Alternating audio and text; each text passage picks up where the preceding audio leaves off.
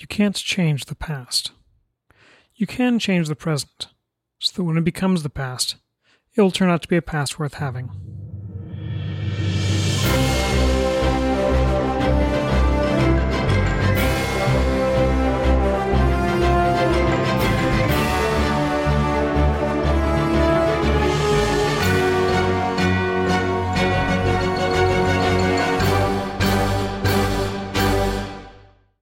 Good evening, and welcome to this. Uh, I I'm not going to try to remember the number today.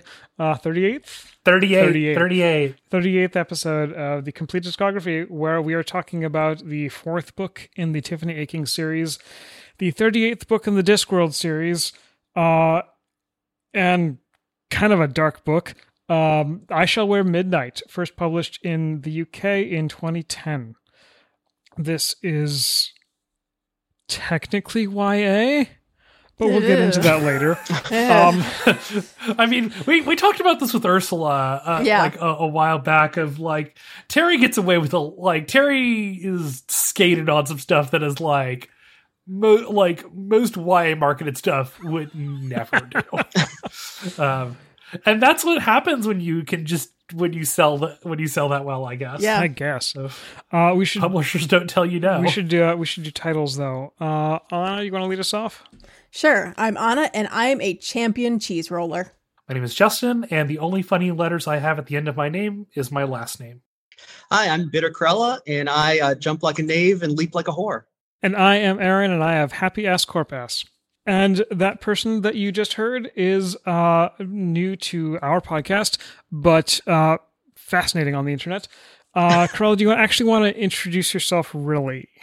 Sure, sure. So my name's Bitter Karella. Um, I'm probably most known for uh, uh, creating and um, maintaining the Twitter microfiction account Midnight underscore Pals, which asks, "What if all your favorite horror writers were to gather around the campfire and tell scary stories like uh, Are You Afraid of the Dark?" Um, we are now uh, on our third book of collected Midnight Pals microfiction, which should be coming out in the next couple months, fingers crossed, and working on an uh, audio uh, dramatic, dramatic uh, quotations, audio podcast uh, version as well. Um, so very exciting things on the horizon for us. And why is Mary Shelley so murdery? it's just how she was in real life. You know, I'm just That's being fair. true, being being accurate to the actual historical person. she uh she seems the sort. That that account alone will be the thing that I will miss the most. I think if Twitter ever dies, which feels like any day now. But I guess It's, you're on uh, yeah. Mastodon too, so That's right. You can find us also on Mastodon, on Tumblr, on Substack, and on my Patreon. They're all under Bitter Karella. So so you know, Google the name. it it's more than worth a follow if you don't. Thank you. so what was do you remember your first Discworld book? Um, yes. Uh, my very first Dick, uh, Dick World, sorry, Discworld book. That's a different series. Yeah, yeah. Well, if, I'm sure it could be fixed in post. Um, it was actually uh, soul music.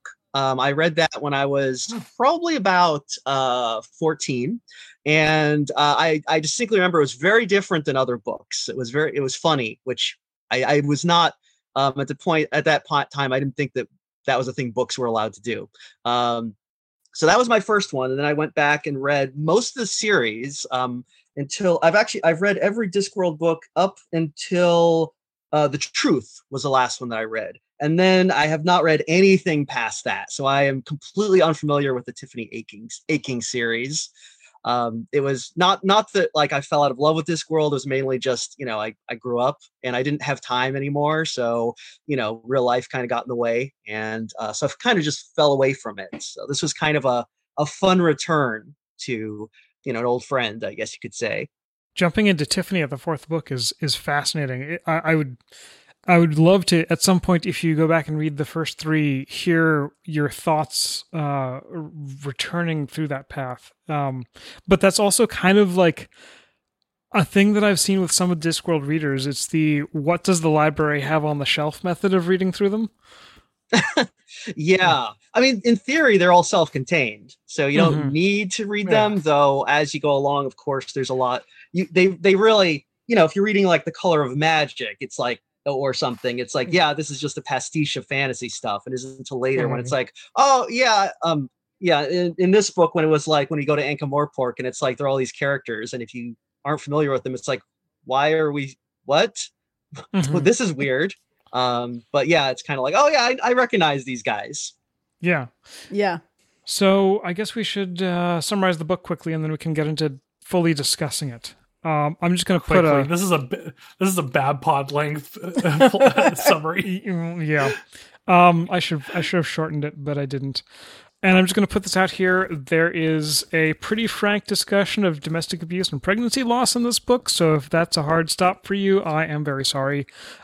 So, Tiffany Aching, now nearly 16, is the chalk's only witch and is being worked ragged. The book starts in a pastoral fantasy where the locals gather at a summer fair, and we get some humorous misapprehensions about witches and their sexuality.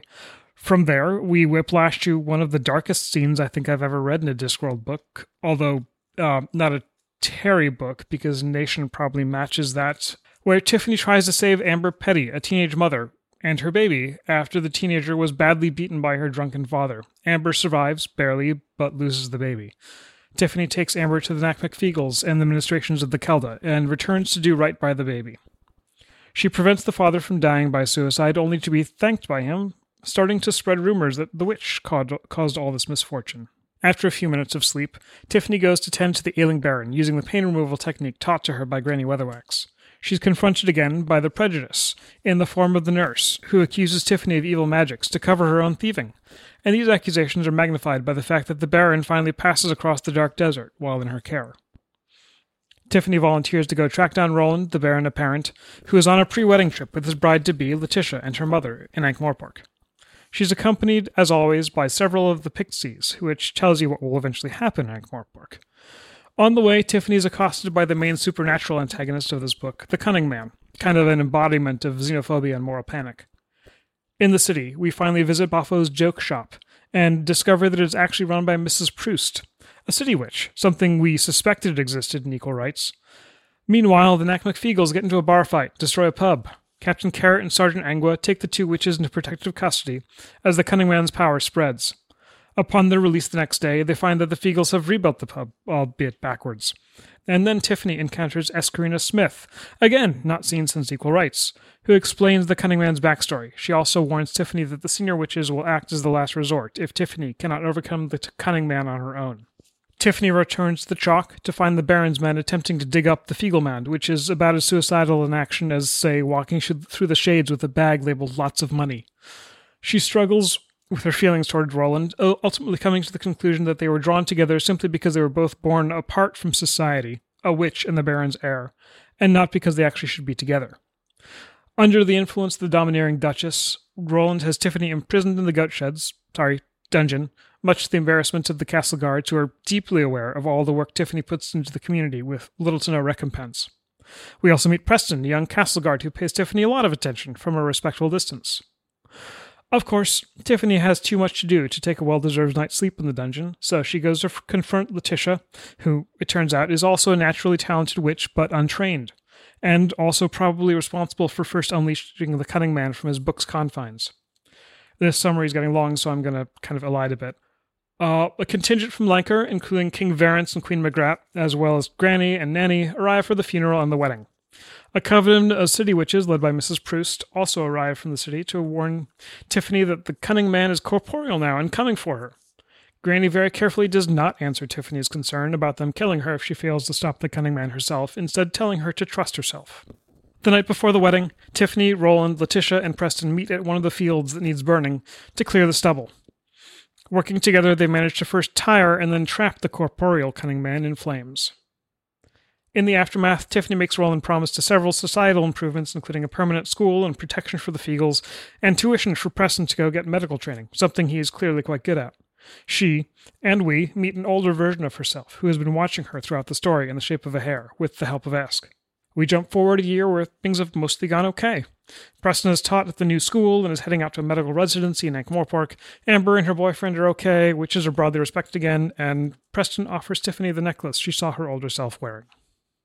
So, I skipped a lot, but as is tradition, there's 400 pages in this book, and you should probably read it. It is the longest Tiffany book so far. I I feel like this is like the length of all three previous Tiffany books stapled together. Could be. Uh, it is over 400 pages in my copy. So yeah, decent sized book. So uh, Justin, broad impressions. Um, I I very much enjoyed this one. I'm not sure it's I'm not sure it's my favorite Tiffany book, but I feel like it's maybe the one that I like dug into the most. Mm-hmm. I, I think it's partly because it's like there's compared to some of the other ones, there's a lot of meandering that goes on in the first couple Tiffany books, which is fine. They're fun, but like this one is very direct. Mm-hmm. But I, it's and especially with the vil, like I think like all of the Tiffany books do a good job of like taking an anxiety that is common in growing up and making it making a sort of narrative outlet for that. Um, I made the joke to to y'all a couple days ago where it's like it's the it's the it's the branching path and there's one that's a happy castle and one that's like the dark and stormy castle you see at a hammer film the bright and stormy castle is terry pratchett writing about war.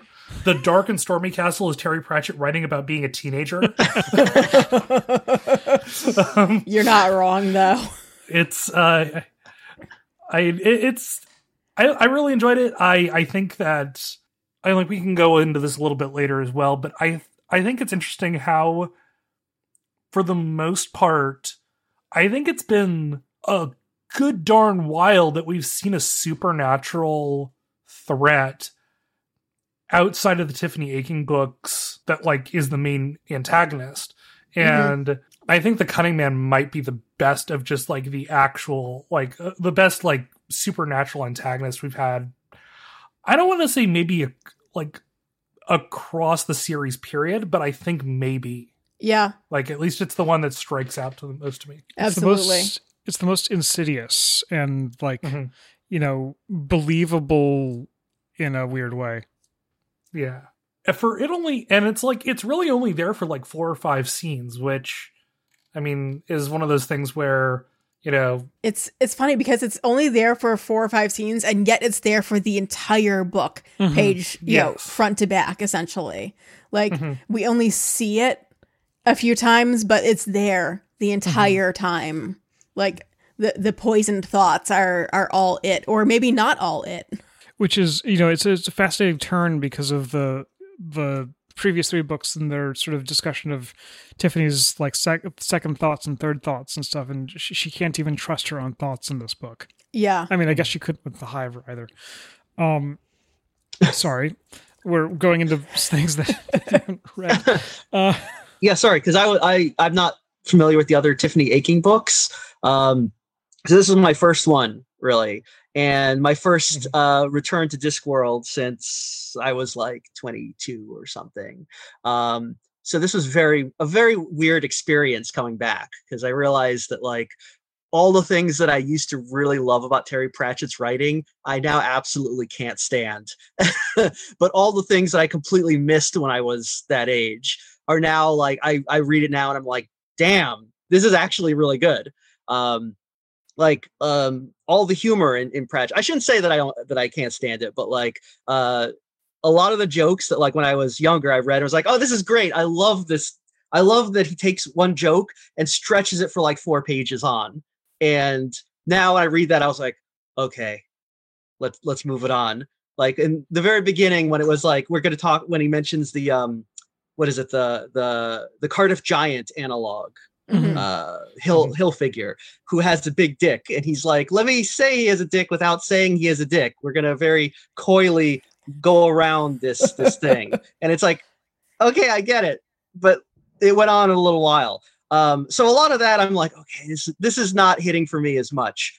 But luckily i mean that was you know i think pr- when pratchett was writing he was like i'm i'm i'm the joke guy. I'm the humor writer. I gotta start out with this. But as the book went on and it gets a little darker he he doesn't he doesn't really fall into that as much so once we get Yeah. past the first couple chapters i was like all right i'm getting more into this i'm really feeling it um and you know of course like y'all said this is a way darker than i'm familiar with discworld because you know Mhm. I'm, I'm i most remember yeah rincewind is running away from things isn't he and Yeah. now it's like, oh, there's like infanticide, domestic violence, and like um, you know, a, a- attempted murders and stuff. This is this is a a lot heavier than uh, than I remember. Um, and also, since I was expecting, I was expecting since this is a young adult book that uh, you know, uh, Pratchett would kind of change his style a little bit. You know, make it a little more uh, kid Oh, friendly. he, he does change his style. yeah. He makes it darker. Oh yeah, yeah, gonna no, he just gets incredibly darker.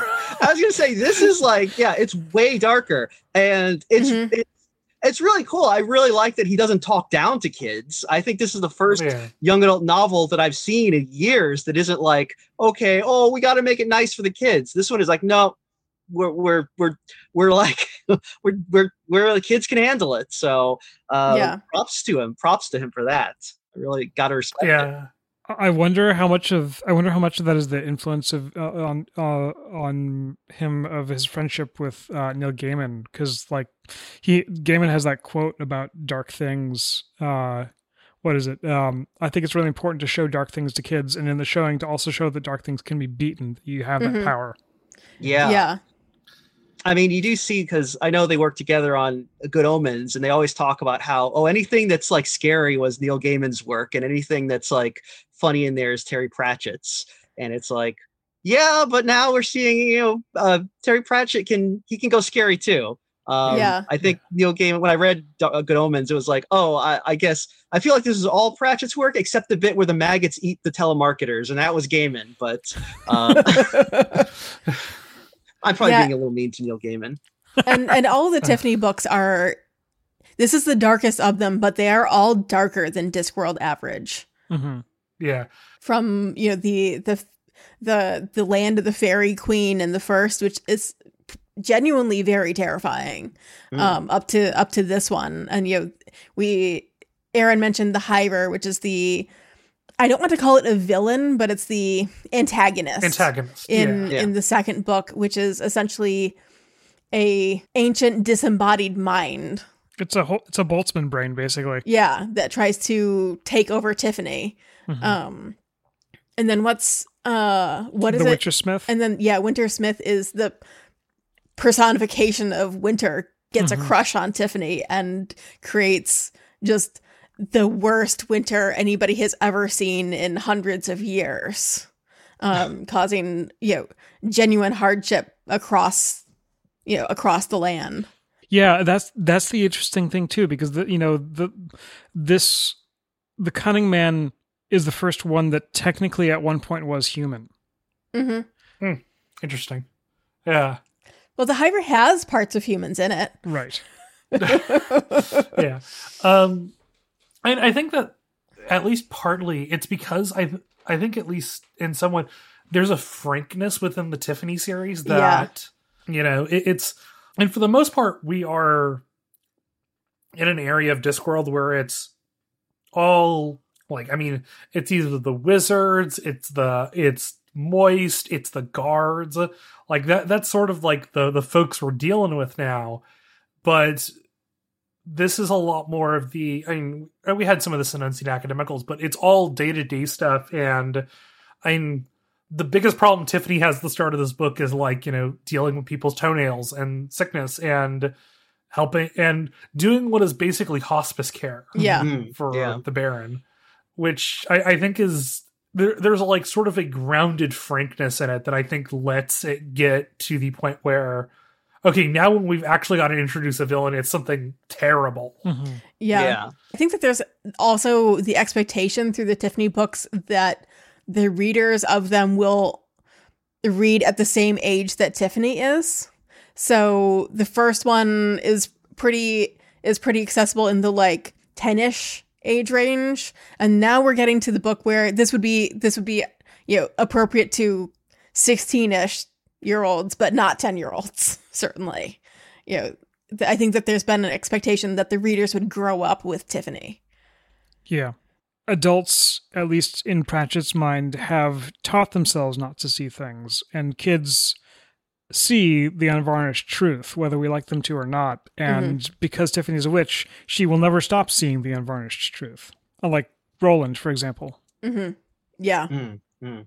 Yeah. Um, the thing that also I was going to say, uh, kind of going back to the bit about how grounded this is in just day to day life, is um, I, I feel like because one of the weird things, or not, I shouldn't say weird. One of the interesting things about Terry Pratchett is he has such a deep interest in the lives of ordinary people, which Mhm. um, I feel like it's rare in a fantasy writer. Like, you know, most Yeah. of them are like, obviously, oh, what are kings and queens doing? And, um, you know, you see this over the course of the series. Like the earlier Discworld books are pretty much just parodies of uh, existing fantasy stuff. But as the world grows, he's very interested in, like, okay, who is, you know, um, uh, just the, the fact that the chalk is all about shepherding and sheep. And this is uh, intertwined with people's lives to this degree. Um, it's um, that he really it's it just it gives you know humanity to the books that that really stands out. Um, which i think you know most people i mean if you're just reading like oh it's a funny book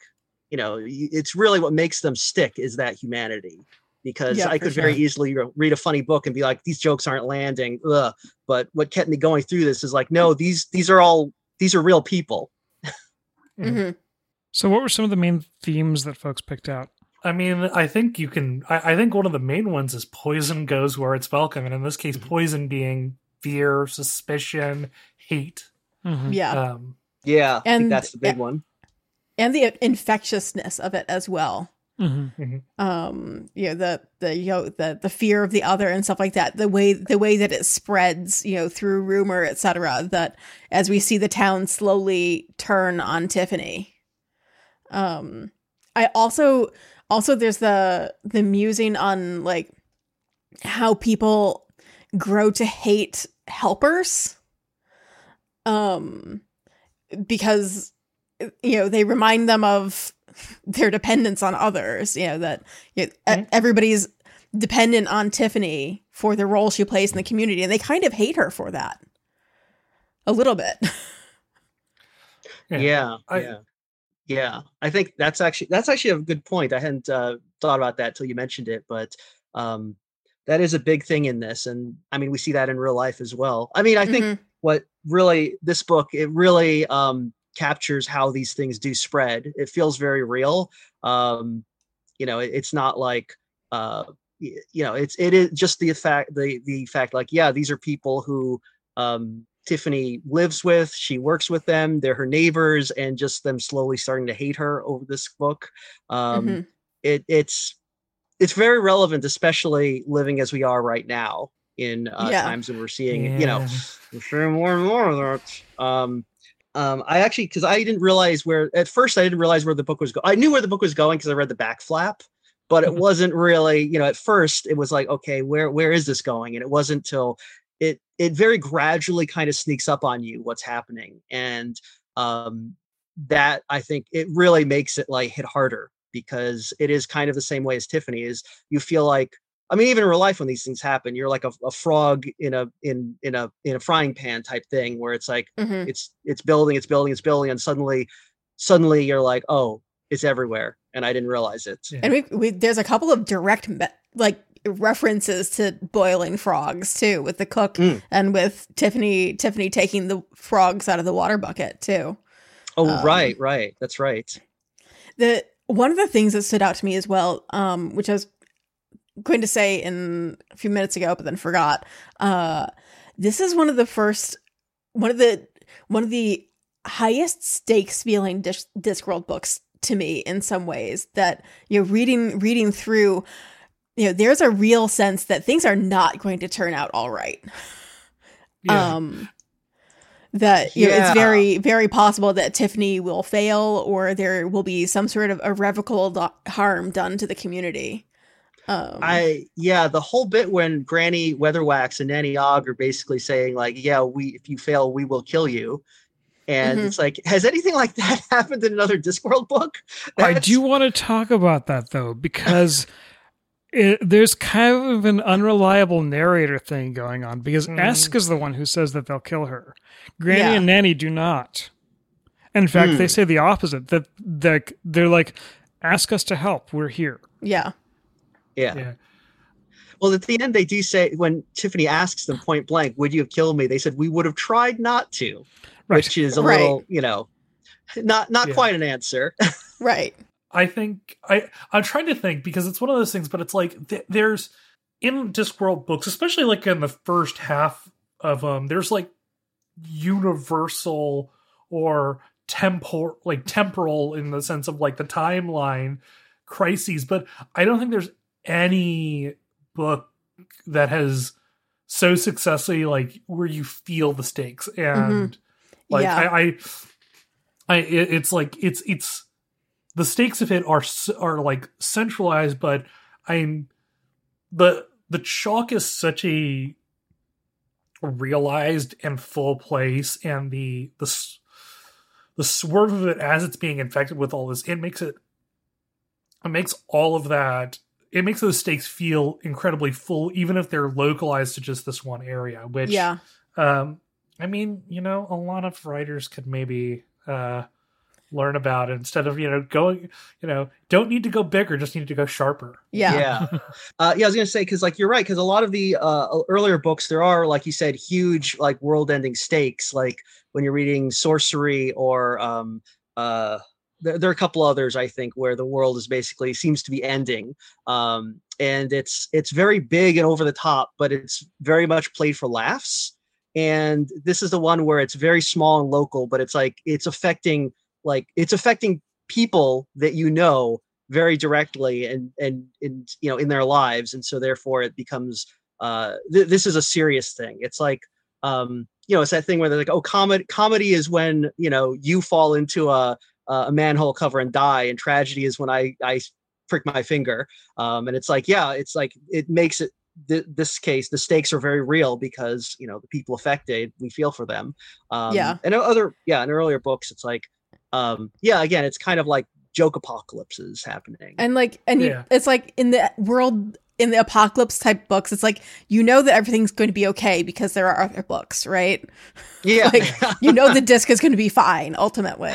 And in this one, it's Um, like, you know, n- it's possible that, you know, the chalk falls or something. Like, it, Yeah. that feels very, like a very real possibility.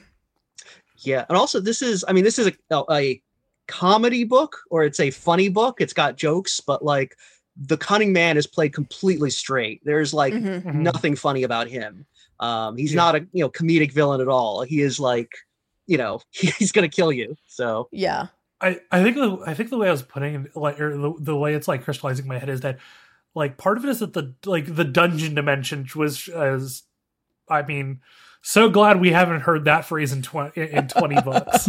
um, like it's so like it, you- there's nothing really to comprehend there, but what the cunning man does is I mean it is something incredibly real. It's anti-Semitism. It's racism. It's it's homophobia, it's transphobia. Mhm. It's just it's one of those things where you don't need to say what it is or what it what it is relating to, but because you can see what's happening and how it's being depicted. And I I for everybody is who's been even on that you know who's witnessed that it's hard not to see them in cunning man and realize that it's it's a part of all of us. And the fact that like you know they say you know you will never def- like you can never kill the cunning man. The cunning man will always come back because there's always poison here.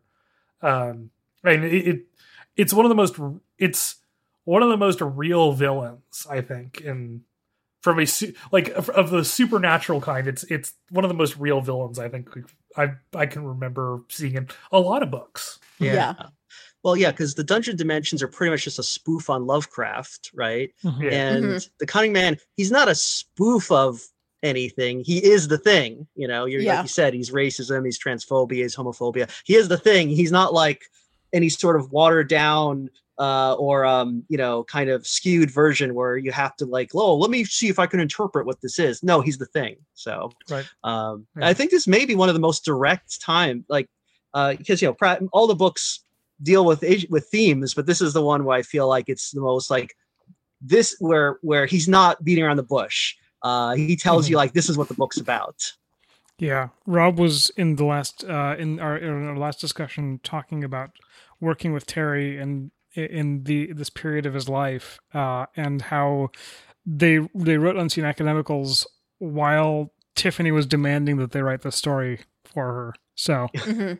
it, you know, it, it really has that like I don't have much time left. You have to listen right now kind of energy to it. Mm, mm. Yeah, like like comparing it to the other Tiffany books because I think it's like it's the easiest thing to pull it to in Discworld. It's like it's not the I wouldn't say that it's like the the most it's the best written, but it's the one that I think is going to stick with me the most. Hmm. Yeah. Like go, go, like just having read it and like and, and going through that is like you know it's definitely the one where Terry felt it it felt like Terry was really trying to do something there and like the other ones are like there's some very real stuff in the first couple ones about growing up and stuff but this one is I think has a wider like, hmm reach Yeah, it's it's not just growing up in this one. It's it's that threshold into adulthood. Yeah. Mhm. And this is this is the first one in a hot minute to make me both like, you know, tear up on multiple occasions and feel like genuine anxiety about the story. You know, even having read it before, I didn't have a perfect recollection of how it ended, but like I was I was very nervous about how it was going to end up. Reading this right next to Unseen Academicals, though, it, it did make me realize that he was really thinking hard about like, you know, we in in Unseen Academicals we talked about the upstairs and downstairs, but there's a there's a fair amount of meditation on class in this one too. Yeah. yeah Although you know, and it's then sort of subverted, and he questions himself because the you know you first see the Duchess being awful to servants, but then you find out later that they also have this basically just like we take care of our servants until the day they die, even if they can't work. I mean, yeah, there is definitely a lot of interest because they mentioned at one point one of the interesting things I thought was when they were talking about, you know, the the the the Baron is, you know, you you treat him with respect for he's the Baron, but at the same time, if at any point the people just decided, yeah, we don't like this guy, we don't like having a Baron. What if we just got rid of him? So there's kind of a there's a recognition. Uh, the reason that the Baron is a you know is is a, is one of the good aristocrats is because he kind of understands that like he rules because he's allowed to rule and Yeah. um you know that that's something that um uh I, I wouldn't have expected to see that in a ya book it, it kind of it kind of ties into like the the watch books and their their musings on like policing by consent hmm Mm, mm. Baroning by consent I, I think something interesting uh, is you is like the sort of off-screen removal of the the the nosy ants. Yeah. Um. It's like I didn't like that And- plot line. They're gone. Yeah. Yeah. it- I mean, he didn't. I. I think. I think the replacement of the Duchess and Letitia are much more interesting, and they Mhm. wor- and they work better in like that. They are. I mean, Letitia is.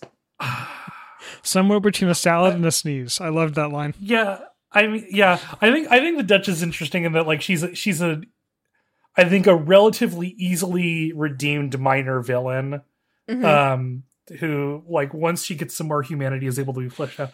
Letitia is like harping on like, okay, this is this is a this is a probably like a relatively deep cut, but did any of y'all read? Patricia C. Wrede's Enchanted Forest Chronicles. that would be me hello Okay, cool, cool. We're, I have read. don't I, I still have my paper books of those paperbacks of those on places of honor on my bookshelf. yeah, no, they're they're, they're freaking amazing books. Um, and from from everything I know, Patricia C. Reed is not a horrible person. So, um, if you have small children who like fantasy books and like humor, the Enchanted Forest Chronicles. I will never probably reread them because I, you know, it's I want to keep the fond memories. No, they Um, actually hold up. Oh, that's so good. Yeah, I Um, reread the. I reread them a few years ago. They hold up. It's wild. Let- Letitia feels like a character who was like a side character for a couple chapters in one of those books of like the the girl who looks like she is a spoiled rich girl but is in fact like very like is very interested in witchcraft has a natural talent for it but has no way of accessing that Yeah. Uh, she's she's really interesting too as a tool I think for Tiffany to like come to terms with some of her own nasty thoughts. Like that Yeah. Tiffany's very like I'm not like other girls throughout like every single one of her books and up until this point where she's like, "Ah shit, I've been a tool." Yeah. Yeah.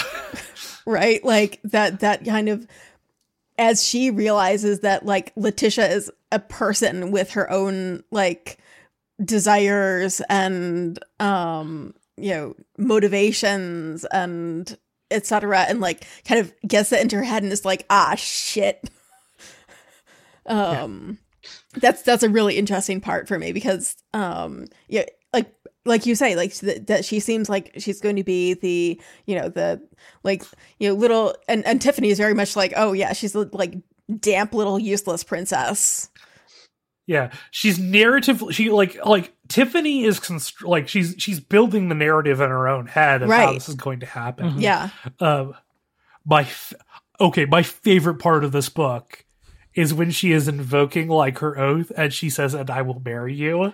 yeah Because I like listen, I am a sucker for like weird like magic like magically like duped or like Mhm. subverted like oaths, oaths and prophecies yeah and her marrying them Yeah. is uh, like, it's it's maybe the like it's maybe the most pleased I've ever seen or the most pleased I've ever been with a Terry Pratchett twist of like playing on something. yeah Uh, one of one of mine that I pulled out is that you can be both well-meaning and completely fucking stupid. yeah. Tiffany, like, oh my god, Tiffany, and she keeps being like, "I was an idiot," and then she keeps being an idiot. Um, and I love it. I love it that Look, she's being a teenager is really hard.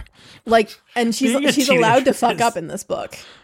Yeah. And like the the thing of like that it takes her this entire book to get it into her head basically that she needs to help people in the way that they want to be helped not in the way that she thinks that they should be helped. One theme that was a little that kind of ties in with that as well as the Letitia thing I thought as and this is a theme throughout all the Discworld books is just the idea that um you know people people should be al- should be allowed to live their own authentic lives and that's something that you see I mean you've seen it in like plenty of Discworld books that's a pretty general theme but in this one it was interesting because not only the idea of Letitia um you know who's kind of destined to be the princess but wants to be a witch but when they talk about Ti- Tiffany not naturally being a witch, she's not naturally good at witchcraft. She's a witch because she wants to be a witch. Like that's Mhm. what she chooses to Yeah. be, which I really like because actually, like, um, uh, so so j- this is a little far flung or, or or unrelated, I guess, but like I I um so I, I do a little bit of magic. I do I dabble in magic a little bit, you know, like like sympathetic magic type stuff. Um, which is mostly like which by the way terry pratchett is the, also the uh the author that most captures what real magic is like in the sense that it's not real and doesn't work um and it's all just headology um but like when i'm reading about like um you know when i read about witchcraft and magic and people who who do it they basically say like okay what makes you a witch? What makes you you know a, a someone who uses magic? What makes you a witch is basically you know um magic doesn't work. It's not real. But like if you but so the whole point is you trick your brain into thinking it works you know by seeing connections and stuff. But the idea is like okay if you want to be a witch you you you know you wake up at sunrise you go to like a certain like pool and like you know you you catch the moon in the water and there's all these rituals. And the whole point is it's the point the ritual isn't the point. The point is that you went through and did it because Mhm. you were that dedicated and you wanted to do it. Mhm. and just by the act of doing it you are now the thing that you want to be. And that's that's really what tiffany is. It's like she, the, the point isn't that she can do magic. It's that she she has the desire and the will and she does the work so Mhm. I something that like building off the idea of doing the work and like and letting people become their best selves is that the book doesn't like the book like Tiffany at the end doesn't just say, you know, we should help people come better. Tiffany Aching knows that what you need, what you need to do that in a in, in society is you need cold hard cash. You need Yes. like you need to you need to fund education, um, which is like and, and like the fact of it is is that like, hey, you've got this useless castle that's doing nothing, and you've got this gold for like you know she like real gold, and it's like hey, we can use that to pay for a school and you know it, it's it's the it's the thing of like it's the thing of like oh we should make the world a better place but how and and it's or it's like like if you want the feel good end of a fantasy novel of like oh and you know the king brings great justice land there's none of that. It's no we paid hard cash for and we we set up a school so that people can better themselves. And kind of like a- you know honestly it's like it's kind of kick ass from Terry to do as like as like the final thing of like no you like yes you should like we should pay for people you know with no expectation of people giving back to those uh, like giving back but people should be schooled and we should pay for that Turns out the arts does, in fact, you know, have a benefit in society. Uh, Yeah. but you know, as you were talking about it, though, I was remembering that it's kind of a mirror of the second guards book, where Carrot comes in with all those extra demands for veterinary, right? Yeah. It's like you know we should and we should build three more watch houses and increase our manpower, et cetera, et cetera. But this is just like, I mean, no, we're not going to defend against the cunning man by by uh, building up the police force, by building up the castle guard. We're going to deplete the castle guard. We're going to have a doctor. We're going to have a school. We're going to teach people to think for themselves and think carefully about what they see and what they hear. mm-hmm. Yeah.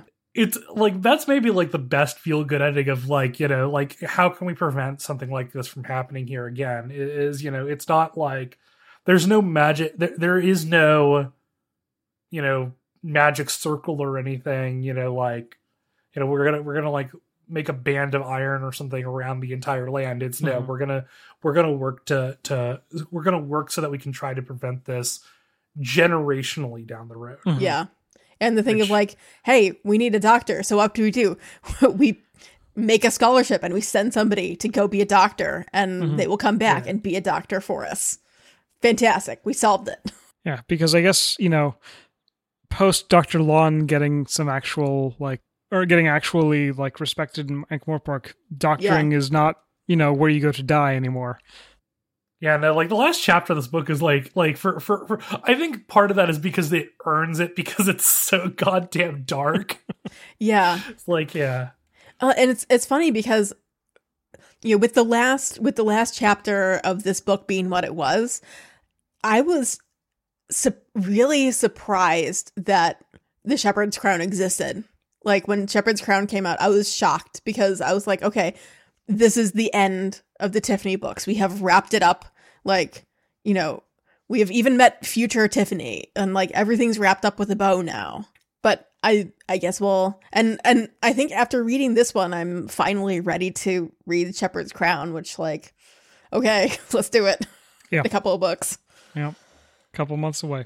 Yeah, The other thing that I really liked theme wise in this was the the different styles of leadership that we see uh, from the witches, from you know who are sort of like a ever flowing scrum of some sort, uh, to you know the Baron, the old Baron who has the respect of of the guards and the people because of how he learned and listened and became, uh, and then the you know the young Baron who hasn't quite learned all those lessons yet.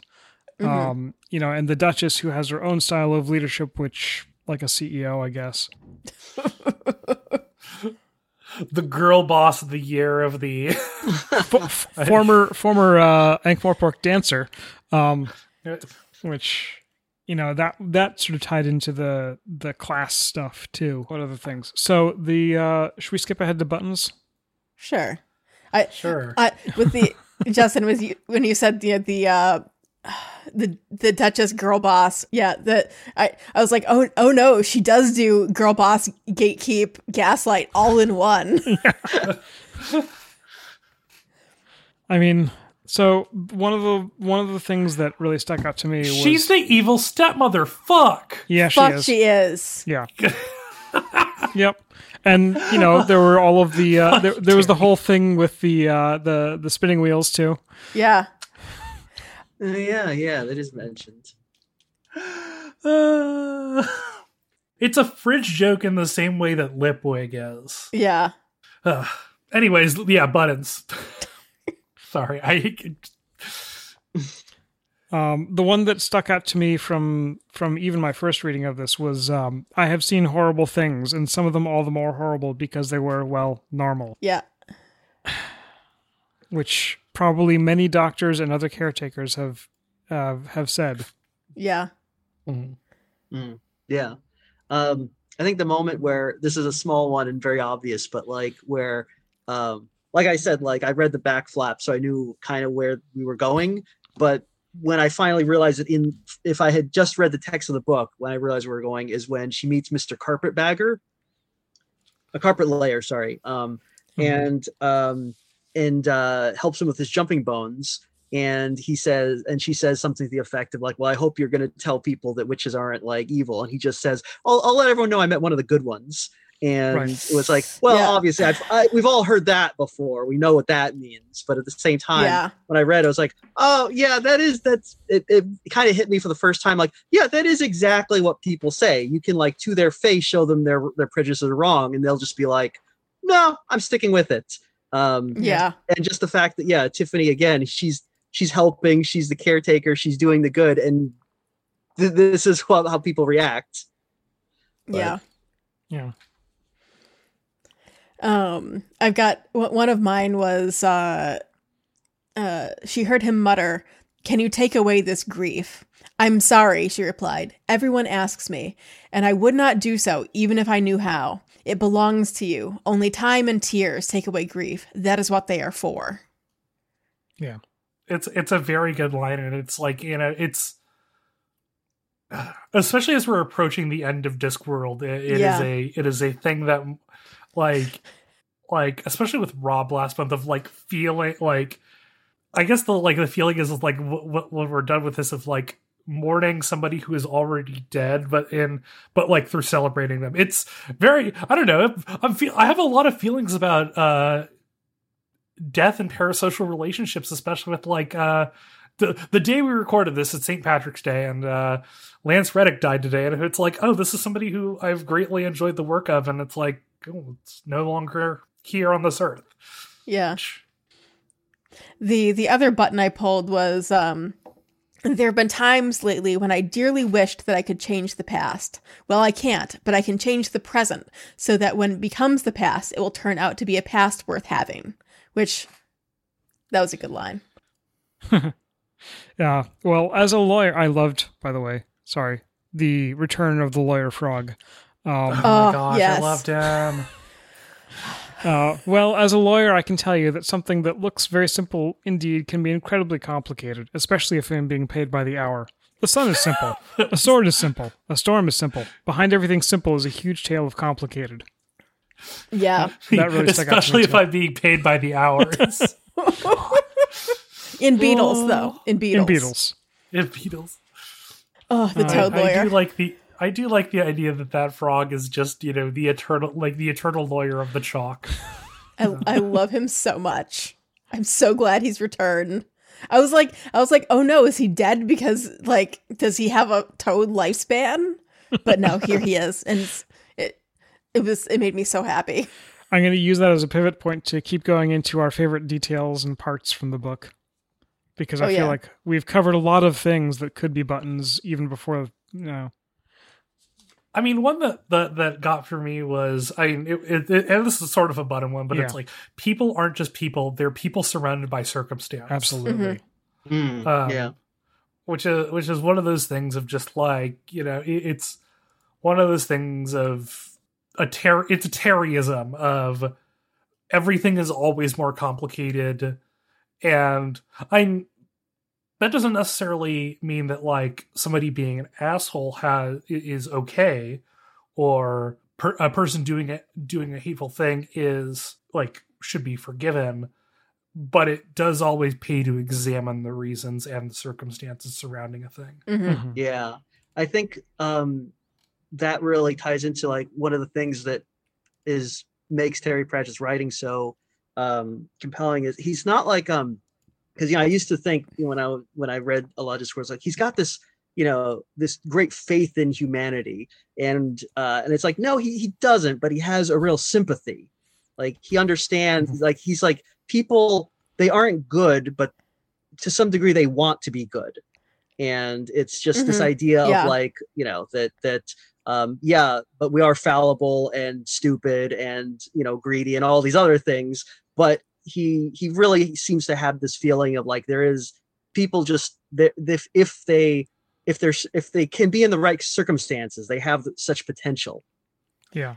I feel like it's it's not so much a faith in humanity as a faith in the potential of humanity. yeah, Yeah. i always And to feel like start from whenever that point. yeah whenever like um it really feels like that that uh death is really has the same uh the death character in the discworld books it really has the same feeling about humanity that terry pratchett did Yeah. hmm um so my favorite line in this book was very very quick but i just liked when after the cunning man dies or he gets sorry gets killed he doesn't die he just after Yeah. she's defeated he's defeated and tiffany just says uh no mercy she, and no redemption you force a man to kill his harmless songbird somehow i think that's the greatest crime of them all and Mhm. Um yeah. again yeah i mean i really like that. And uh it's again like terry pratchett like he does have a lot of sympathy for people who are like even villainous people but he does he also understands like like justin said that like it's not like oh someone does a bad thing you forgive them. It's like no there's certain things that obviously it either that, that can't be forgiven or things that like if people change then yes. But like he isn't like i don't know um i feel like now there's a lot especially online a lot of the discourse is about like the idea of like oh you know you always have to be nice uh, you know it's like if you're bad to a bad guy then you're just as bad it's like it doesn't work that way so Yeah. um you know it's it's it's nice that uh pratchett's writing he seems he understands the nuance of these things and how um you know how redemption works Yeah. Mhm. And I, I I wanted to ping on that too. Um and that I feel like um I feel like the way that the the way that the story ends is in and of itself a bit of a twist from like what you might expect with the with the kind of like clues that you get throughout the story um and how many other like YA books would run um which is that like as you're running through, you know, you got the thing with the fire and you got the thing where she's referencing like, you know, marrying people in the fire. And there's the thing where the cunning man, like, you know, is there because, you know, his, the, his lover pulled him into the fire with her. Uh, and like all of that. And especially with the way that Tiffany, you know, dealt with the wintersmith of embracing him, you know, it feels like, you know, okay, well, the, the conclusion of this is going to be that Tiffany like takes him into the fire, marries him, and then burns him with with the way that she can you know channel fire, and you know that she would stand in the flames, you know, marry him and then burn him alive or something, and that does not happen. There is no redemption for him. Yeah. Mhm. yeah Um, yeah That you know he just dies or you know is defeated. Um, it's like fuck you he's a piece of shit yeah right, It's like, yeah. Yeah. yeah there she she has no you know she isn't forced to like she isn't forced by the narrative to express affection for him in any way Mhm. which i thought was very very good Yeah. Yeah. I mean, Yeah, it's- one of Granny's principles is, you know, you don't treat people like things.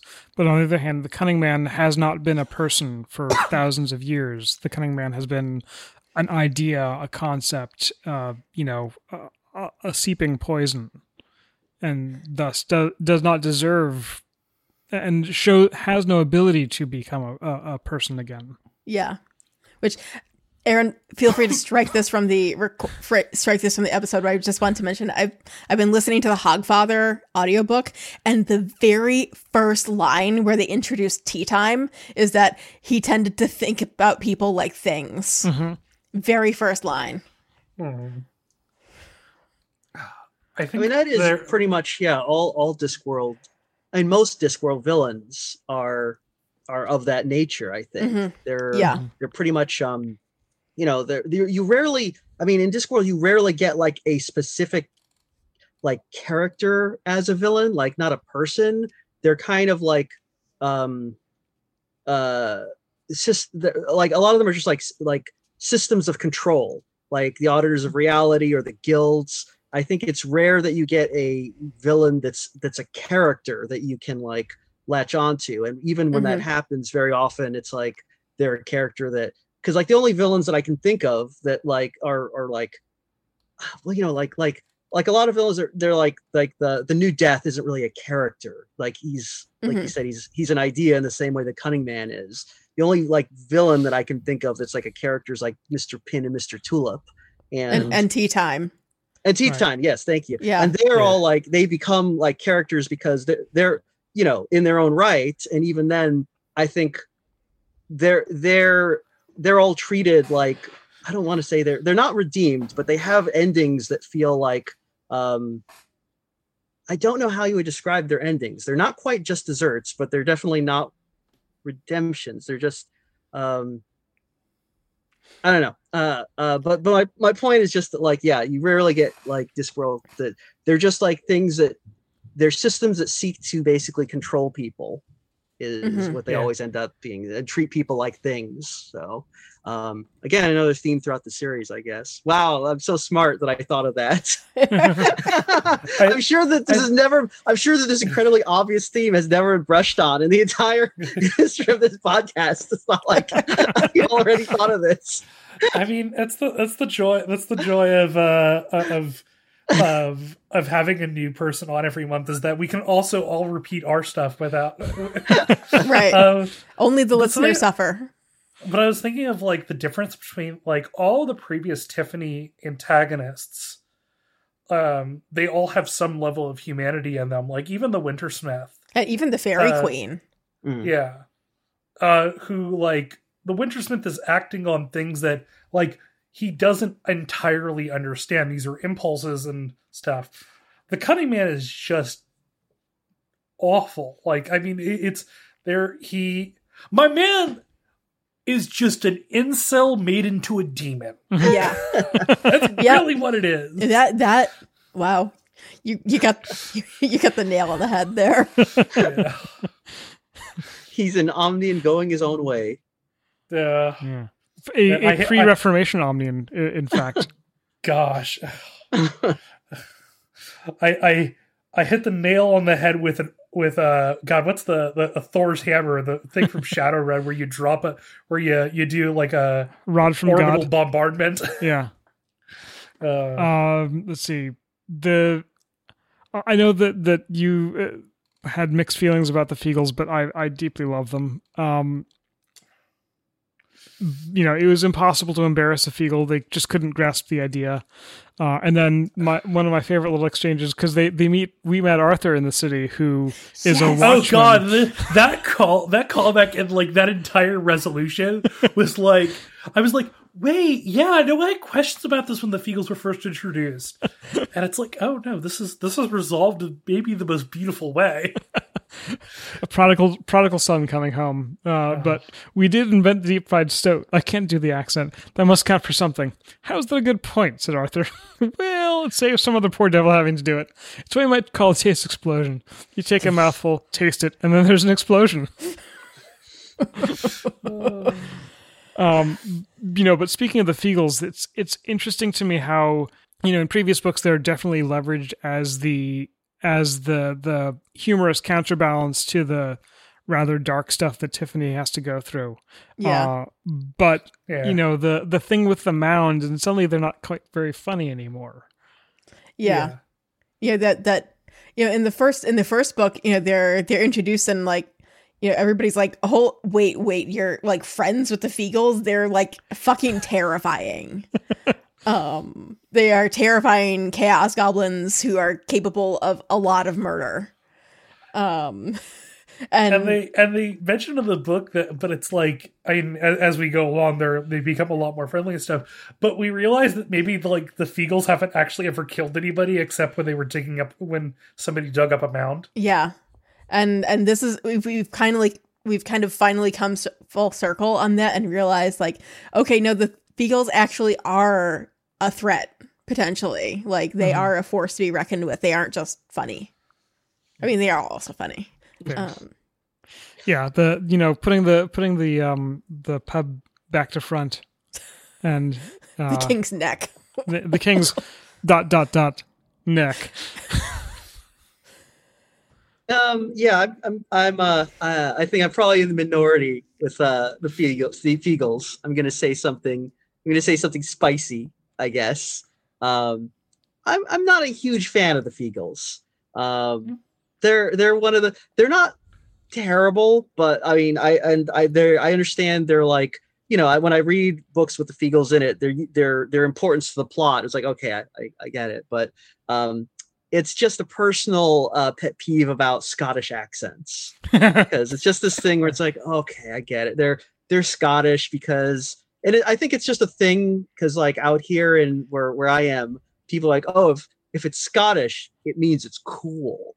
Oh, you put in a Scottish accent, it means you're a cool badass. So I'm like, okay. Every Ren Fair here, every every dullard I know is like, I'm putting on a kilt and doing a fake Scottish accent. Look how badass I am. It's like, okay. So so because for that reason, when I see the Feegles, I'm like, here we go. But that's that's very that's very idiosyncratic to me. So that that's that's you know that's my that's, that's- my and that's baggage. fair. I mean, at least it's the pic. Uh, at least it's the Pictsies having the Scottish accent as opposed to the dwarves. I I will say that yeah that there's there's the the fact that they're pictsies. I was like okay I I I get the joke and the connection makes sense. You know. Um, So so I'll forgive it for that reason. Um, I Yeah. think was it because I remember that in what was it? Uh, is that Lord's? No, it's Corporate It's- Jugulum. I think right where that first happens. I can't remember. It's been a yes, while. Yes, it's I- Carpe Jugulum. I I Yeah. do like the Kelda. Yeah. I was like, oh, the Kelda. There should be more descriptions of her because she sounds hot. I was like, she sounds very up my alley. But Pratchett, I guess, was you know he's he doesn't he doesn't do a lot of that. So the book could. I'm just now I'm just like you know the book could have been hornier. I'm just saying, but Although there is a lot of sex ed in it. Yeah. There Yeah. is. You know, I think this has more sex than any other Discworld book that I've read. Which Yeah. I mean, I don't think anyone actually does anything on screen, but they talk about it a lot. Yes. Um, yeah. And it is it is kind of, you know, they they br- you know, we start off with like a four-page joke about the the giant's dick, and then there's the question about whether witches have passionate parts, and then of course, you know, it it, it carry it's a theme that carries on. So there is definitely, you know, a lot about that. And Up to na- up to and including Nanny having to give the talk to Letitia. yeah, after after Tiffany is like gives uh, what I'm sure is ex- extremely clinical version. yeah you know this is um I, again this is the sort of thing that i feel like it works really uh, pratchett's way of talking about sex works really uh, you know it's one of those things where when I, I i almost thought at first like this is a bit goofy. Come on you know i'm an adult. I don't need this kind of coy keep away thing. But then i realized like no this actually works really well because of course Yeah. um it's first of all it's a YA book so you're, Mhm. you're not going to get like you know th- you're limited in how graphic you can get. But it's a nice way to do it to be like you're you're describing a way that like the kids reading the 16 year olds can be like oh, oh I get it. And adults as well can be like ha I get it so it's I remember being a teenager. it works really well Yeah. Yeah. yeah it's like my initial reaction was kind of uncharitable but like as the as it went on a bit i was like actually no this is a very clever way to like uh bring sex into the discworld books because you know i think a lot of people are just like you know the, these these you know these books shouldn't talk about that because it makes me uncomfortable and it's like he's not talking about it at all he's talking all the way around it he Yeah. never says it directly um, he he may circle it twice in Yes. you know highlighter, but I mean, you know, when I was a kid and it's like I was reading like uh, you know, because you're reading this, like uh Discworld books where sex is very coyly mentioned, if at all. And I was reading Piers Anthony books where it's like, oh well, as an adult, you realize, oh, mm, one of these one of these authors is writing a book and one of them is jerking off. Yeah. So yeah. Uh, and and I love with the sex ed subplot. I also love that we have both Tiffany and and that we have Nanny Og there too, because Tiffany throughout all of it, like she's like. You know, she she does not have any experience of her own and she is like very clinical about everything like she knows how you know she knows how babies are made and like you know she knows like the theory behind it and then like and explains that to Letitia who seems to be like okay. Um and then and then we have Nanny Og who's like no this shit's fun.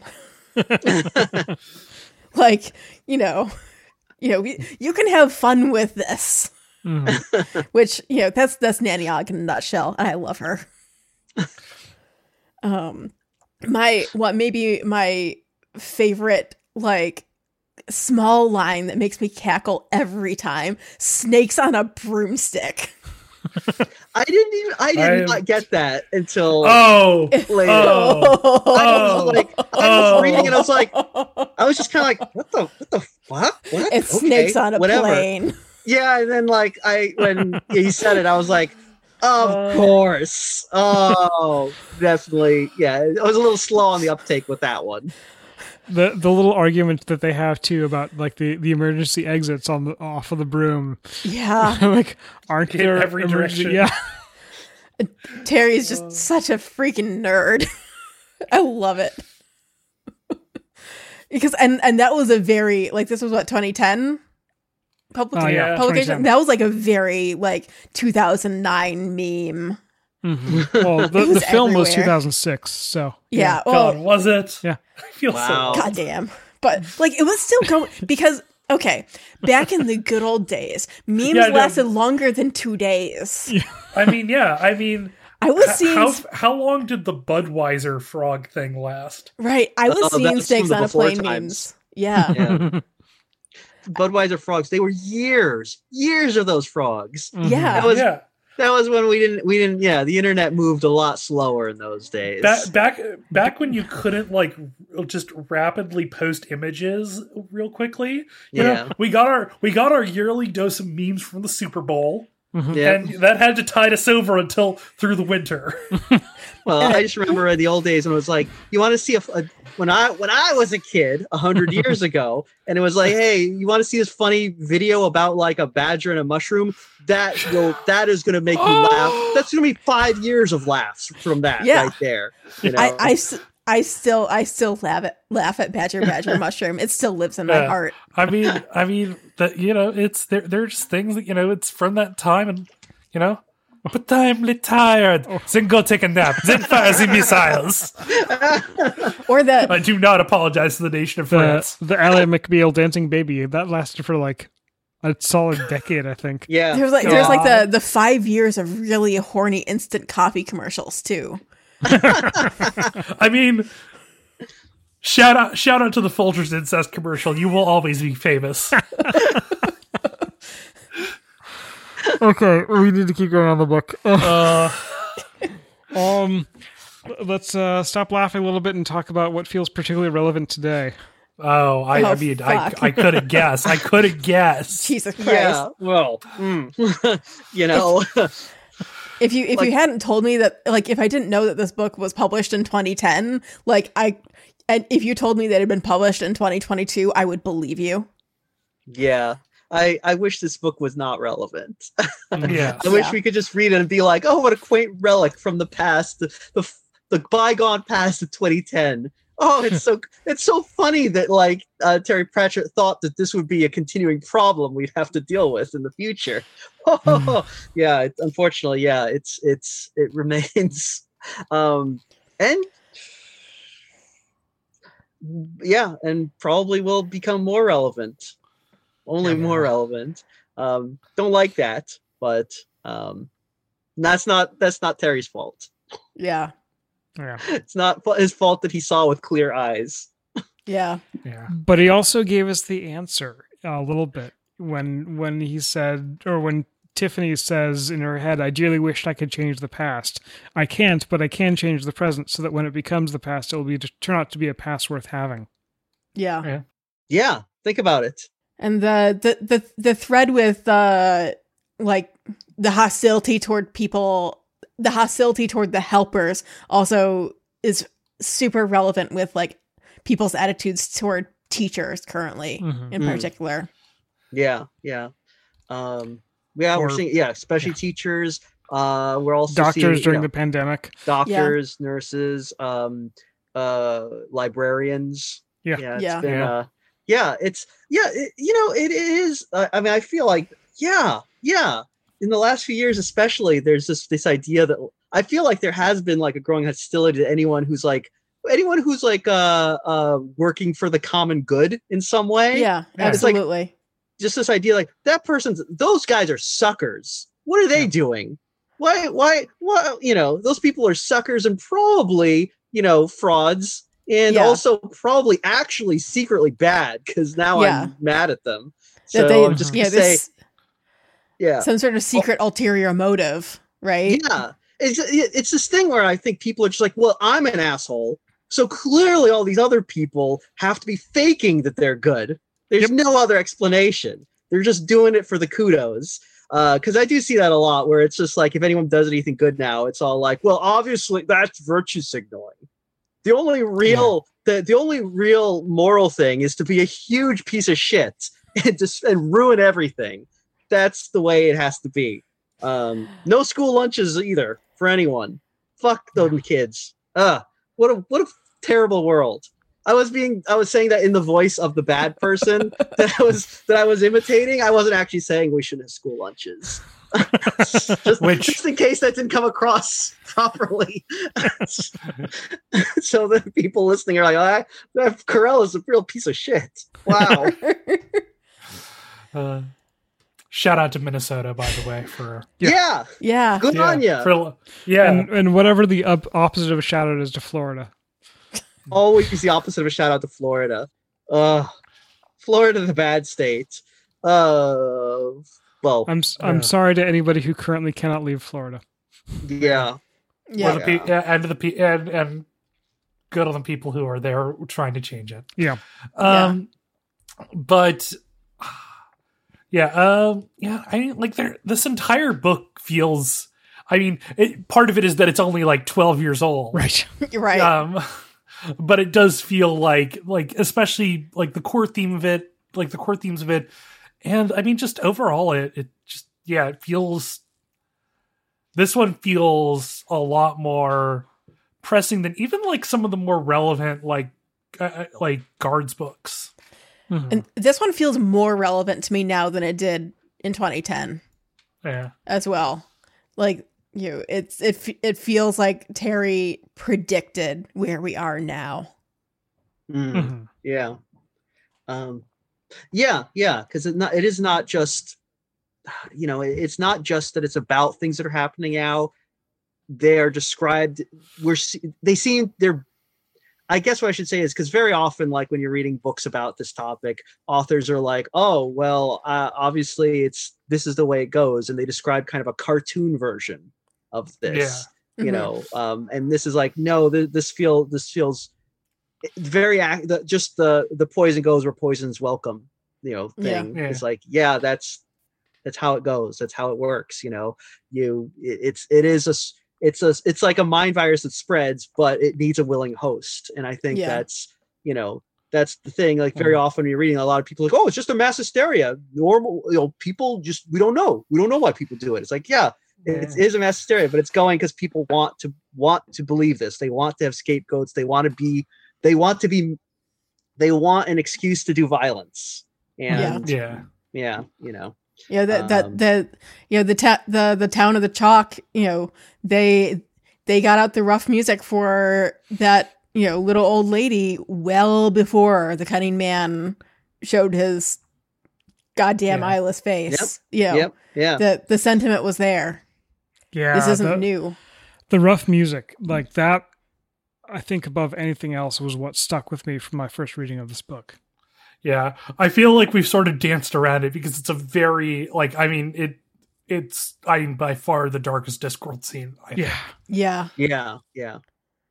That is. Yeah, and that is an interesting one because I feel like again, th- that is uh the way that it's it's a very dark scene and it's it's talking about like oh there is like um uh, in these small towns where people kind of or these or this idea that like that Pratchett has a lot is like people want to be left alone to live their lives and they also want to be allowed to leave other people alone to live their lives and very often that's kind of like you know that's that's kind of a theme throughout Pratchett's work Mhm. and we're seeing here where it's like that's not necessarily good because in the chalk where like there is this like abuse where like Mr. Petty is I think uh, you know beating his wife and daughter and everyone's like well it's not my business you know Yeah. everyone you know and it's like yeah we're seeing that like that that ideal is like not necessarily an ideal it's it's it it it can be bad and Mhm. um you know just like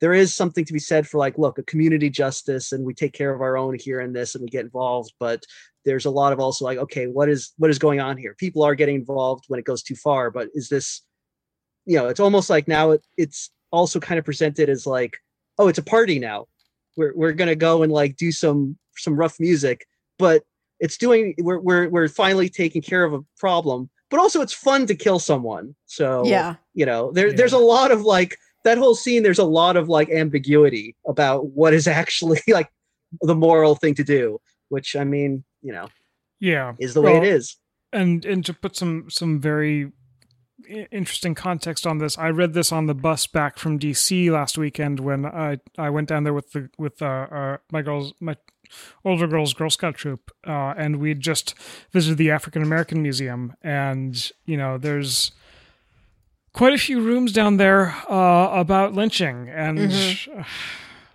yeah so that felt Yeah. I'm Yeah. you know the rough music isn't good. The rough music is is mob violence.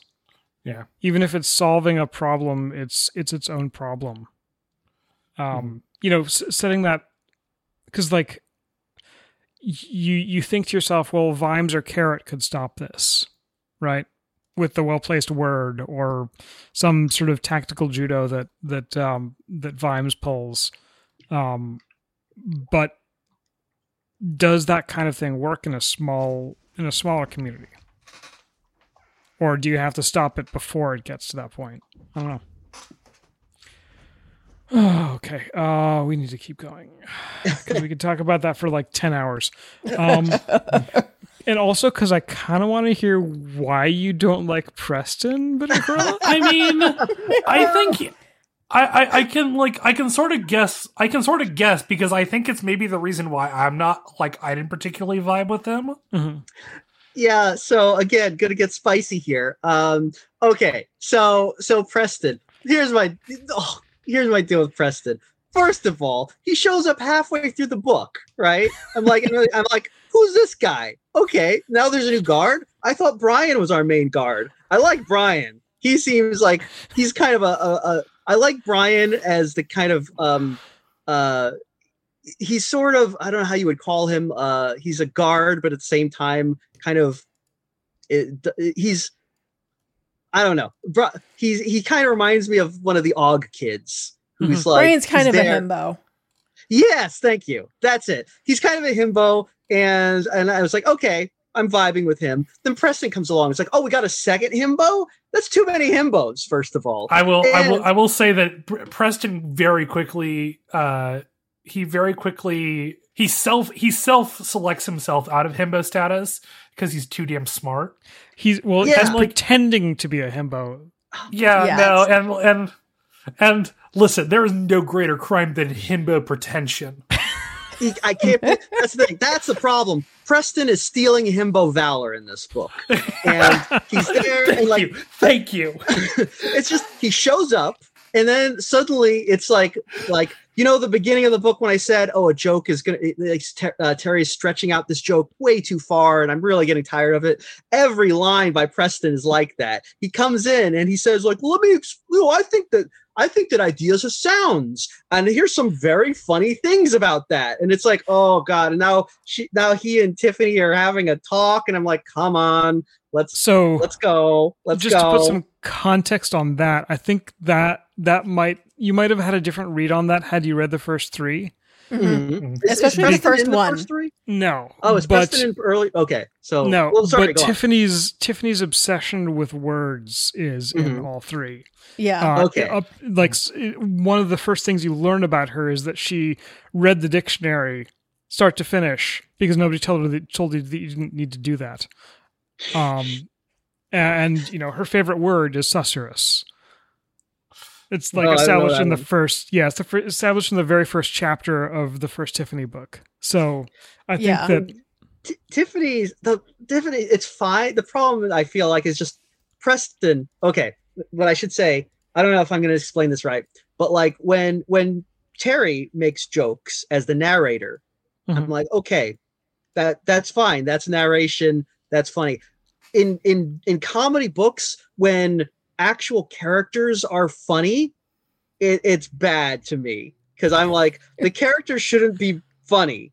The situation should be funny, but like the characters themselves, when they're actually like making things that are recognized in in in universe as jokes, feels weird. And Preston, though he's not joking, he says a lot of things like, "Oh, my my uh the Baron is now in uh pigsty with the pig sniffing his unmentionables." Da, da, da, da. It's like okay, that's too funny. To that's too close to being funny to come out of a character's mouth. gotcha. Preston, just shut up. I don't want to hear you talk.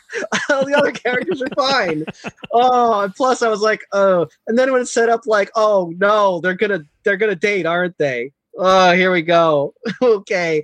Uh Tiffany could do so much better. I'm sorry. She could do better. I'm just not feeling Preston. Anyway, that's my spicy take on Preston. I'm not a fan. I'm I, I think I'm maybe on like a reduced version of that where it's just like he just doesn't work for me.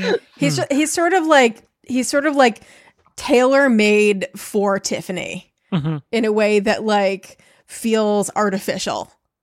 Yeah, yeah. I think that's a good way to put it. Um anyway, that I'm just not No, like it's I said, fine. not vibing with it. Yeah. Does not ru- the book is still good. I mean, it doesn't ruin the book. I just kind of was like whenever he comes he pops into a scene, I'm like just step aside. Pe- pe- big people are talking. People are doing actions here. I don't need your puns. Um Stealing Himbo Valor is honestly that's the vibe, and that's why um, that that that that is why I I am I am anti Preston. See, I I respect your opinions. I respect your position. I understand Of where you're coming from.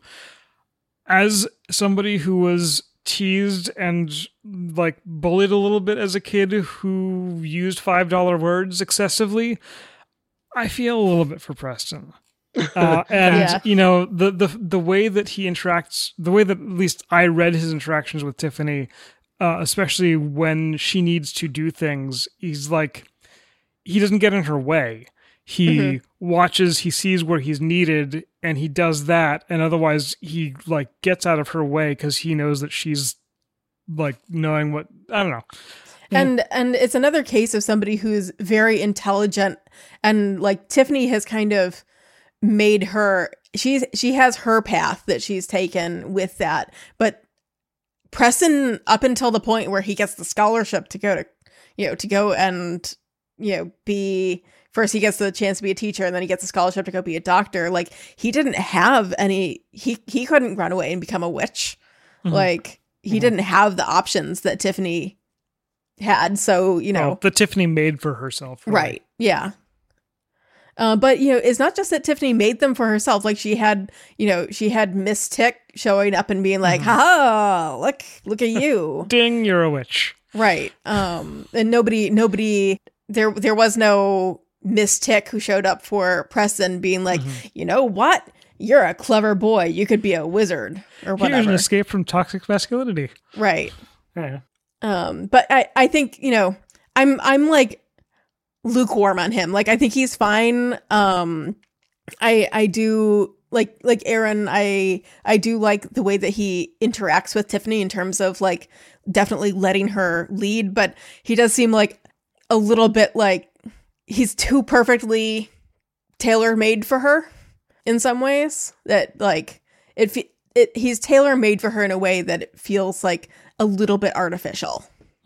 Yeah. Um, for me, I would just say with the, Preston is a rare Pratchett L for me, but um, that's my personal feeling. he feels like a storybook romance character, not like a human in some ways. Mm, yeah. Like yeah. he doesn't he doesn't feel like somebody who naturally dropped into the narrative and like that he feels like he was placed there to be perfect for Tiffany.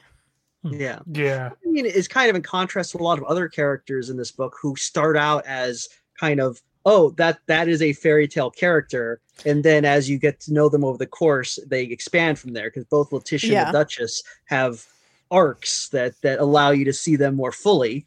Um, and even like uh, you know Brian too as well because like he is a himbo, but then you get like more insight into him about his love of poetry and his wife, you know. Yeah.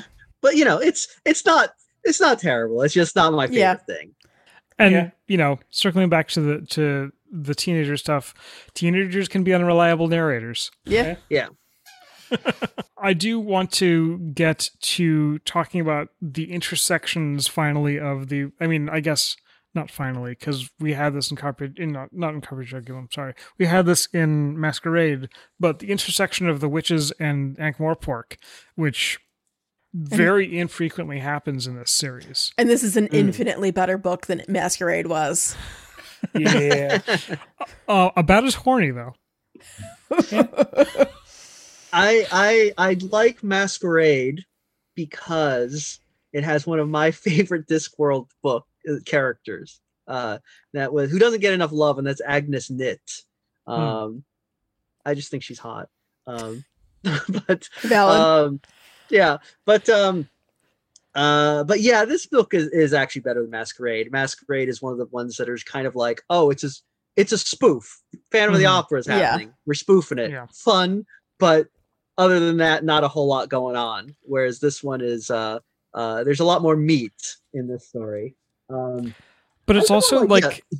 it's a very I mean, maybe it's because it's YA and we're seeing some of them some of these characters who've seen else other places for the first time, but Carrot especially feels very different from mm, pretty Mhm. much everywhere else he's appeared. I feel like Angua is slight closer to what we expect, and Vimes is Yeah. fascinating from the perspective of Tiffany being able to read spell words all of a sudden. yeah. Uh, but Carrot does not feel like Carrot to me in this book. Not that I'm a huge Carrot stan, uh, but I are, enjoy we are in fact character. generally like the opposite of carrot stands on on this podcast. Carrot scares me, Yeah. But he doesn't scare me in the way that he normally scares me in this book. He scares me in the like this is just kind of a cop. Yeah. mm, mm. I do like Angua though. Mhm. I I also love that we get Esk back after so Yeah. long. After 35 books, which Yeah. honestly might be like one of the longest. Okay, no, no. It, here, here's what it is. It's like in Star Trek Discovery season two, where they have a sequel to The Cage. Yeah. where it's like where like you get that and like 30 you know you know where it's just like there's been so much that's happened since then Yeah. And then from that we got Strange New Worlds. oh yeah Mm. You know, so Eska Eskarina Smith. It's been a long time since I read Equal Rites, so I I, I remem- don't remember a whole lot. But I was reading this, and I was like, wait, how much time has passed between Equal Rites and In World? mumble mumble. we don't know The timeline has broken at least once, and the time monks have repaired it. And also, like Lancre, like moved forward in time at one point. Don't worry about it; it's fine. yeah yeah it, it, it's Mhm. Yeah just Because I was like, wait, wasn't she? Wasn't she? How old was she in Equal Rites? And I was like, and But Matthew also- Weatherwax was there, so I was like, wait, what's yeah what's going on? don't worry here? about it Don't worry But about also she's basically the doctor at this point, I guess.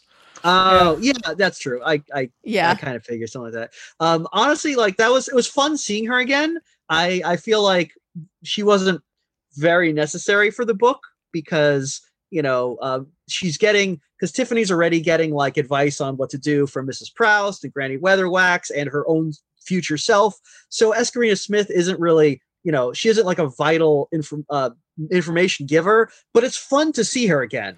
It's Yeah. like yeah you know it's like oh you know she's back. seeing yeah seeing that she's like you know ascended to this to this role is really interesting and i think like it, especially with it being so long is really fascinating of like seeing it like no she's basically become this like witch of time Yeah.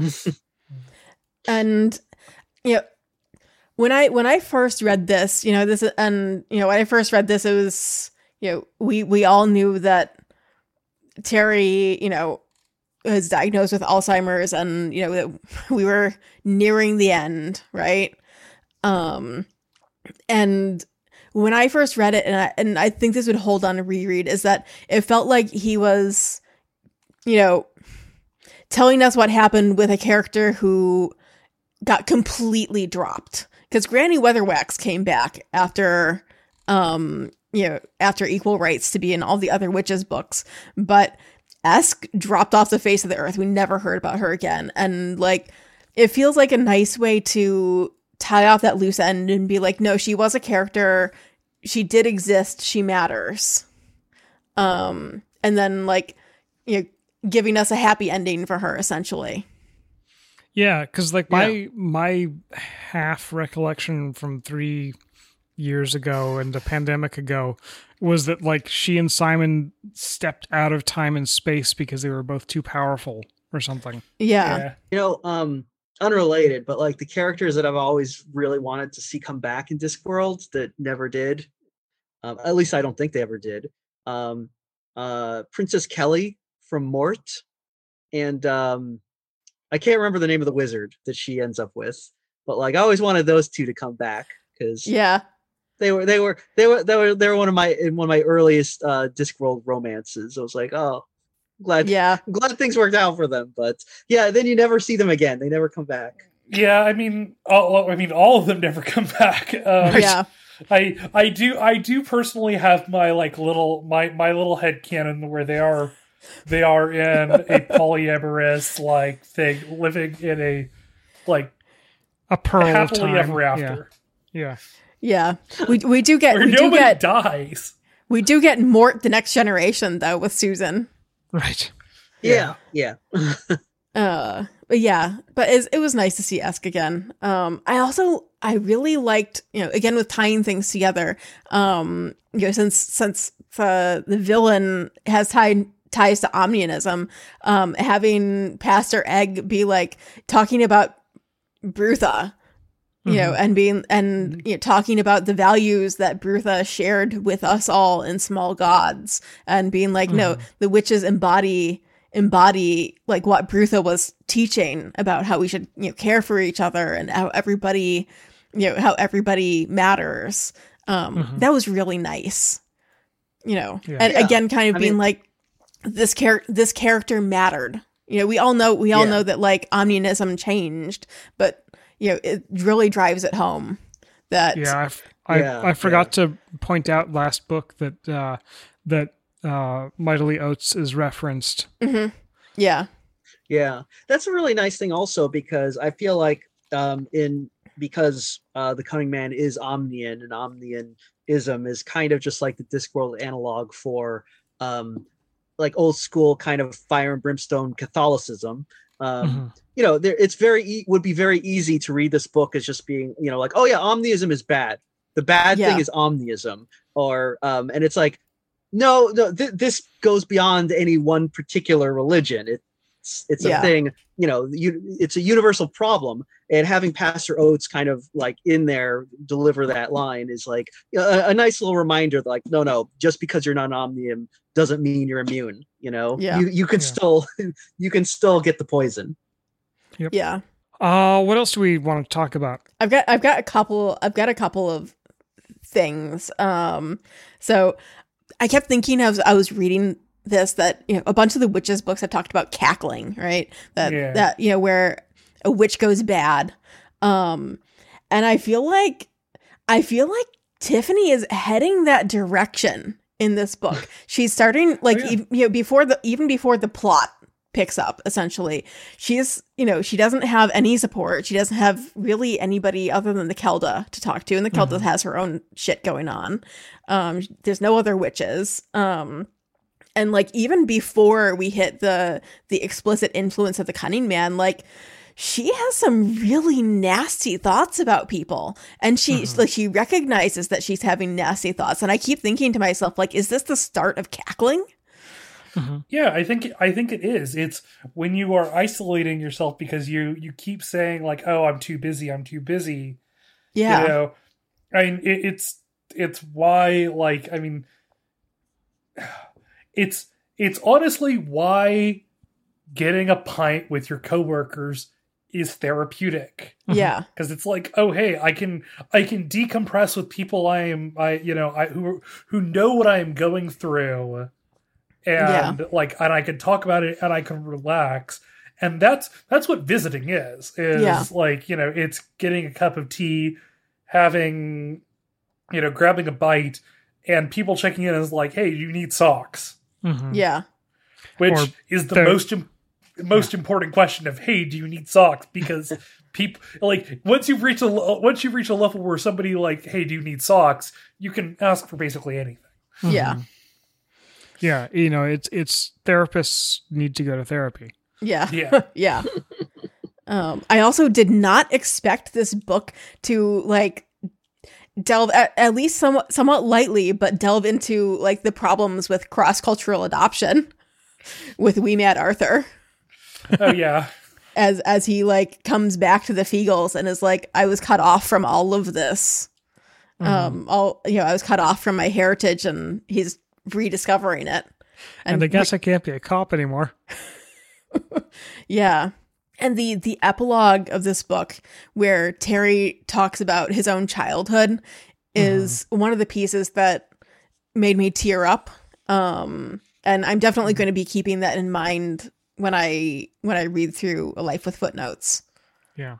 Uh, I feel like we've covered quite a bit about how much darker this is than his other books. Yeah. don't we really Yeah. to cover that. Yeah. yeah.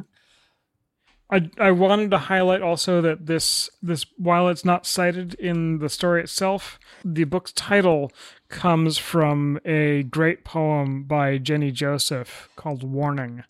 And you can you can look it up on your own time. Well, anything else we want to touch on before we get to the ratings? I don't think so. Okay. Uh, before I before we do the last wrap up bits, Bitter Karella, where can people find you online? Do you want to be found online? Yes, uh, you can find me. Uh, I'm on many places online. If you Google Bitter Karella with two L's, you will find lots of places. Uh, but I'm primarily active on Twitter as Bitter Karella, B I T T E R K A R E L L A, or on uh, Midnight underscore Pals. And you can also find me at my own website, www.bitterkarella.com. All right. With all that out of the way, how would we rate this book? Uh, Justen, you want to lead us off again? yeah i will uh rate this 9 out of 10 rolled cheeses Oh, we forgot to mention the cheese. Oh well, There is cheese in it. There is cheese. We get in it. There's like Horace a- again. Isn't there like a sentient cheese in this book? yes, Yes. yes, yes That is Okay, that- is that cheese recurring? I'm Yes. assuming. Yes. Yes, Okay, it is. All right. Okay. he's a good boy, well, for various definitions of good, and various definitions of boy. he was adopted by the Feegles. If that tells you anything, ah, okay. Gotcha. Gotcha. Anna, I'm going to give it 13 out of 15 real gold dollars. Bitter Karella. I will give this. Um, I'm gonna give this eight out of ten. Big, uh, uh, giant dicks. I guess big hill hill giant dicks. Excellent. Uh, and I uh, give it two and one third out of three covens. all right And now we talk about the 39th book. So this is book 39, Snuff. At long last, Lady Sybil has lured her husband, Sam Vimes, on a well deserved holiday away from the crime and grime of Ankh-Morpork. But for the commander of the city watch, a vacation of the country is anything but relaxing. The balls, the teas, the muck, not to mention all that fresh air and birdsong, are more than a bit taxing on a cynical city born and bred copper. Yet a policeman will find a crime anywhere if he decides to look hard enough, and it's not long before a body is discovered. And Sam, out of his jurisdiction, out of his element, and out of bacon sandwiches, thanks to his well meaning wife, must rely on his instincts guile, and street smarts to see justice done. As he sets off on the chase, though, he must remember to watch where he steps. This uh, this is the countryside, after all, and the streets most definitely are not paved with gold. Oh, we're getting like we're getting like a countryside detective Yes, novel. I'm, I'm delighted. Yep. We're getting a gentleman's holiday for some definition of gentleman and some definition of holiday. And we will talk a little bit more about some of the things that could have happened in the book that don't, unfortunately. Okay, interesting, interesting. Um, This is this is where things get hard uh with regard to Sir Terry. All right. We will we will we will burn that bridge when we get to it and cross Yeah. it. Yep.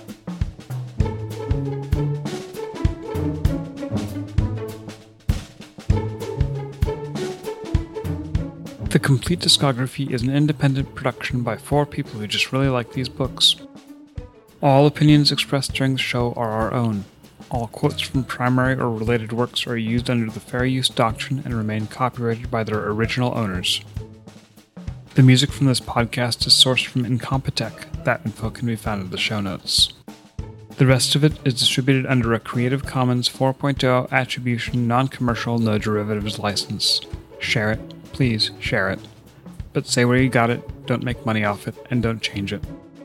Connect with the show at Atuinpod, which is A T U I N underscore P O D, or email us at atuin.pod at gmail.com.